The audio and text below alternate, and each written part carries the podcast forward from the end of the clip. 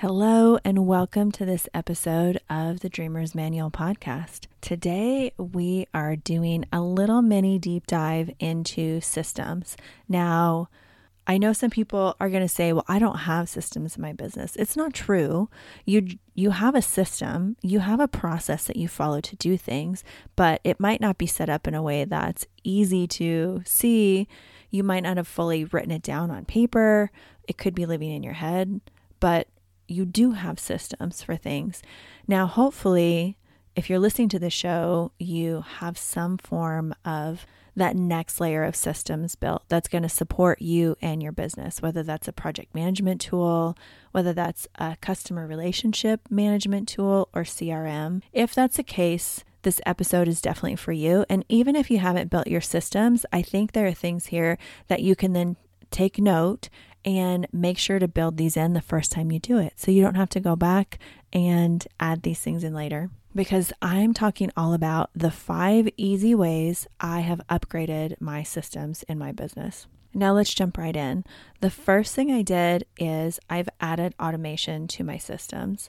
Ideally, I'm using a system that has lots of built in automations, and those are generally called integrations. So, for example, I use ConvertKit and Kajabi. Now, I could connect ConvertKit and Kajabi with something like the middle person like Zapier. And Zapier's fine. I think if the systems aren't talking, that's the number one place I'm going to start with in building out ways that things automatically happen. For example, I have an integration between Dubsado and ClickUp. And so when somebody fills out a inquiry form on my website. It's a Dubsado form. So it goes into that system. That form automatically gets zapped into my ClickUp and it says Julie respond to, and then it has the name of the contact and it sets the date for 24 hours. That way, it's already in my project management tool and I can assign that I could respond to it. But ultimately, that's where I'm at managing my day to day tasks. And things that are in my email aren't necessarily top of mind for tasks that I have to complete that day. So, having it in my project management tool gives me that level of accountability. Now, ideally, you can do this on any of your systems. You go to see where what integrations they have and connecting them system to system is better than using a zap only because the zaps do break from time to time and you'll usually get an email like your zap is broken you have to go in and reconnect it sometimes you don't know though and especially if it's part of something important in your business, then you're going to have to set up some sort of recurring task to check and make sure that it's not broken. But I was using the example earlier that when people sign up for a course or a freebie in Kajabi, I want them connected to an automation and ConvertKit that's going to send them the sequence that I've set up for that thing. Sometimes that includes their username and password, but sometimes it's just more things that they'll find interesting and relevant based on whatever they connected with me about. So I was able to go in and with a few clicks connect Kajabi and ConvertKit directly, which was really nice. It saves me the trouble. That way, I don't have to have somebody or myself go through and take email addresses, add them over here. Doing that manually is just, it's lame. And we live in a time where people are used to having things pretty much immediately. So if they purchase something, especially a digital product, and it doesn't show up in their inbox within 60 seconds, you're going to get that customer service email, which then takes more time and bandwidth from the team. So, thinking about and just investigating how to connect your systems in a quick and easy way is really, really worth it if you haven't already done so. Now, this one is, it might sound obvious, but I don't think it is. If you have a project management system, have a ruthless rule that you're setting due dates and assignees on every task things are not getting put in there with no due date. If they are, then you really need to question why is this going in there in the first place. If you want to log into your project management tool and have it be efficient and effective, what you don't want to do is have just a bunch of random tasks floating around that nobody knows a timeline Nobody knows who they're even for, who's going to do them. It just makes things bulky, unorganized, and overwhelming very quickly. Now, if you use a system like ClickUp, there's a way you can just go in and view all tasks that don't currently have an assignee or view all tasks that currently don't have a due date. I would do that. And then you're going to ruthlessly look at and eliminate things that are not important because they've just probably been ignored for a long time and who even knows why they're still in there. But getting a due date and an assignee on there, I wouldn't just recommend assigning something randomly, but thinking about the work that you have in the business, any really non negotiable due dates and things that are coming up, and then figuring out if something is a priority to you, when it should be done, setting that due date, I think is going to give everybody a layer of accountability and also also just a breath of fresh air because you're using your tool in the way it's intended to be used. Now, number 3, what do I do with my systems? I, number one, have a spreadsheet that has a list of all the systems I use in my business.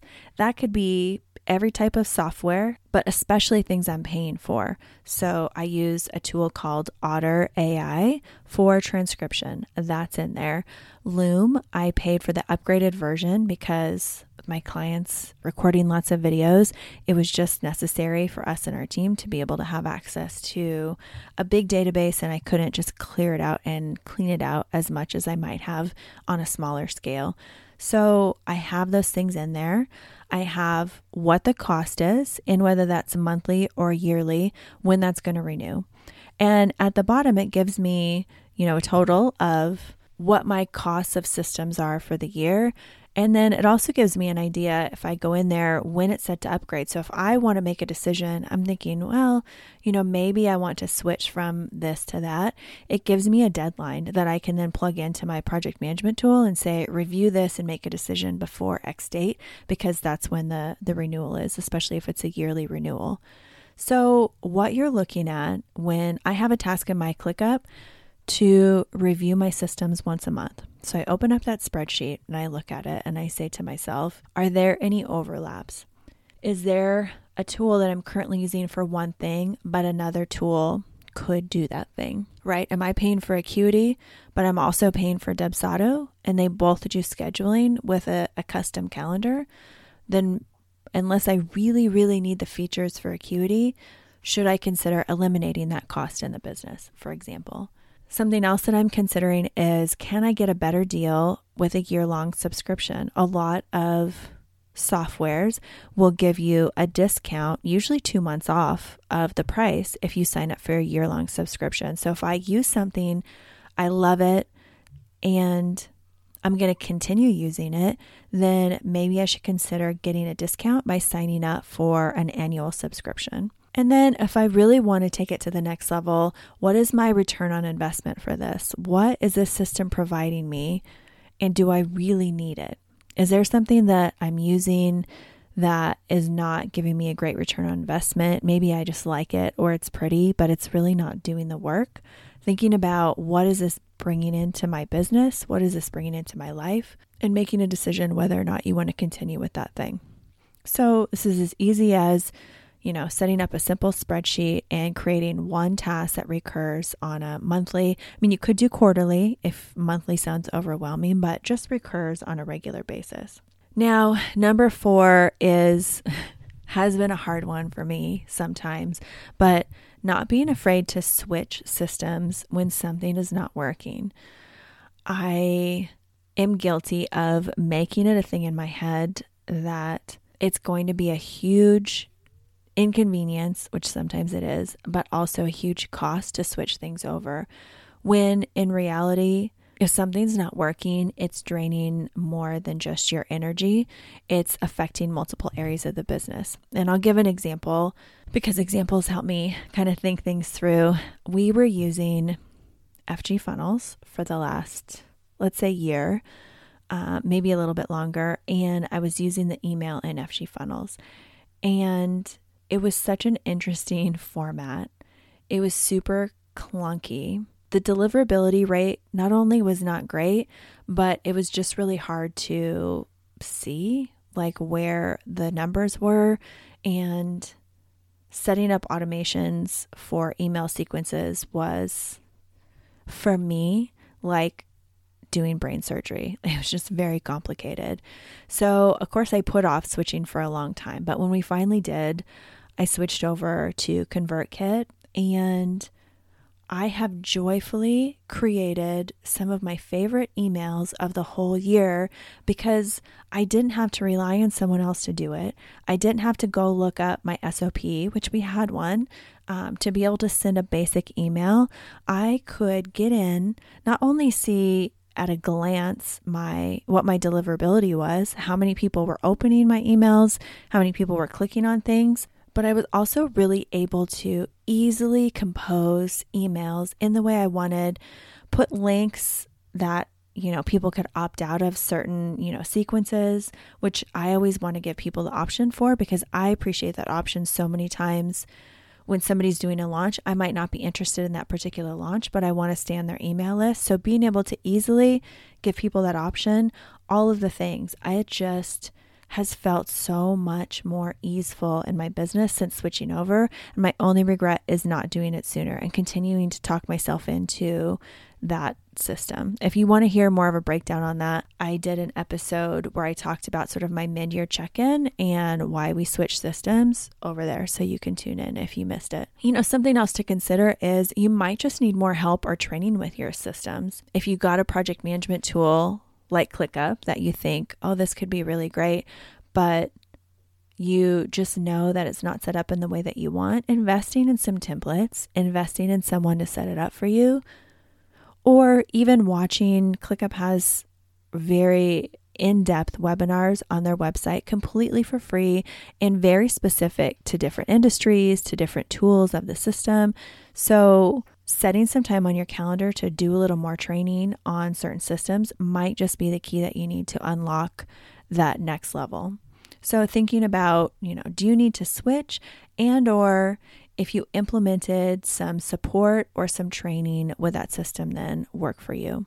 Now the fifth way that I want to talk about of upgrading your systems can be maybe a little touchy, but it really is looking at our own integrity and accountability within our business.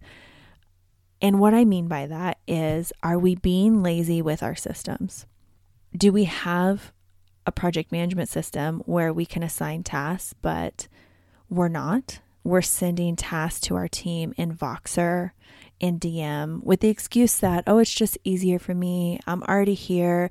If you're so busy that you can't, I have a extension for ClickUp on my computer that says add task, and I click it no matter where I'm at on the interwebs and it adds a task into ClickUp with just a few buttons.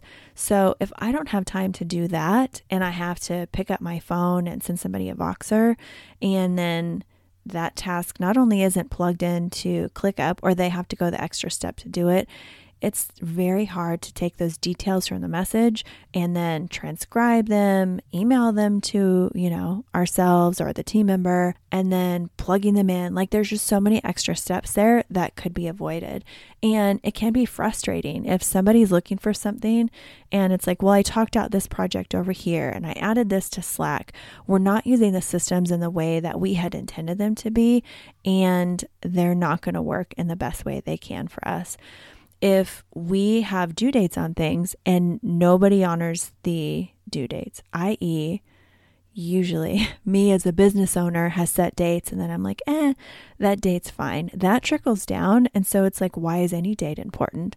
Or if somebody really goes out of their way and inconveniences themselves to make a due date that you've set and you're like, oh, well, that, that didn't matter. Or I didn't do my part, so it can't go ahead anyway.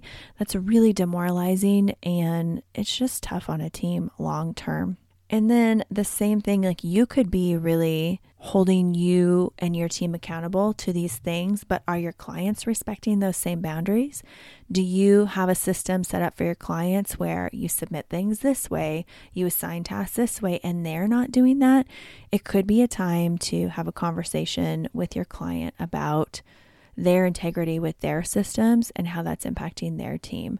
Because ultimately, when we're working with a bunch of clients, they might be in a bunch of different systems, but if we have a way for them to communicate and reach out and they're not doing it, it's going to make the rest of the process that much harder and much less enjoyable. So, I hope that gave you some good things to think about. You know, when I'm talking about systems, I also want to share with you that no matter what systems you have, you want to have some basic guidelines and organization around not only how to do certain tasks, but where you want certain tasks done. And that comes down to really SOPs or standard operating procedures. Now, with my no sweat SOP template pack, not only do we include SOPs templates for the most popular tasks that we see in online business, there's also a team communication guide template in there that shares where you want people to put certain types of communication. You could fill that in and say, you know, when we want to talk about brainstorming for social media, we do that in this Slack channel and link it. But when we're creating tasks, it goes over here. It's really simple. And especially when somebody's coming onto your team or you just really need to restart and reset those boundaries, it's a perfect tool for that. There's lots of other fun resources and bonuses in there. But if you'd like to check it out, you can go to www.julietraining.com backslash SOP and it'll pull it up. Or you can always send me a DM on Instagram and just DM me the letters SOP and I'll send you the link so you can check it out. I really believe that this is the time of year where we can do the work to set ourselves up for success in not only the future months, but for the next year coming up. And I promise you, it's so worth the small amount of effort that these tweaks take. Sending you lots of love until the next episode.